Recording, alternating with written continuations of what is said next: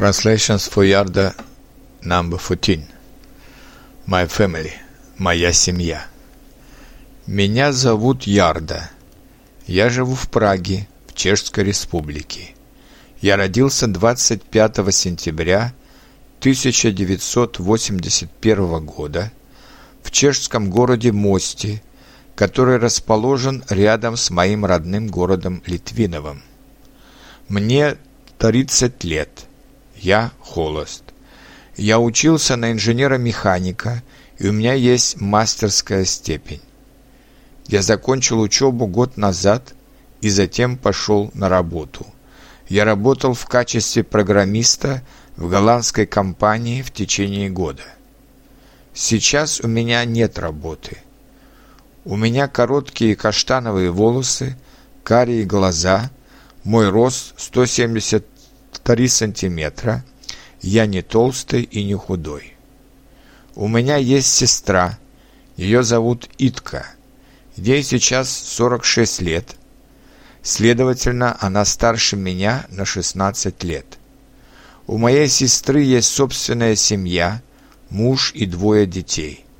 Ее мужа зовут Мирок, ему 48 лет. Они женаты уже 25 лет – я думаю, что они счастливы быть вместе.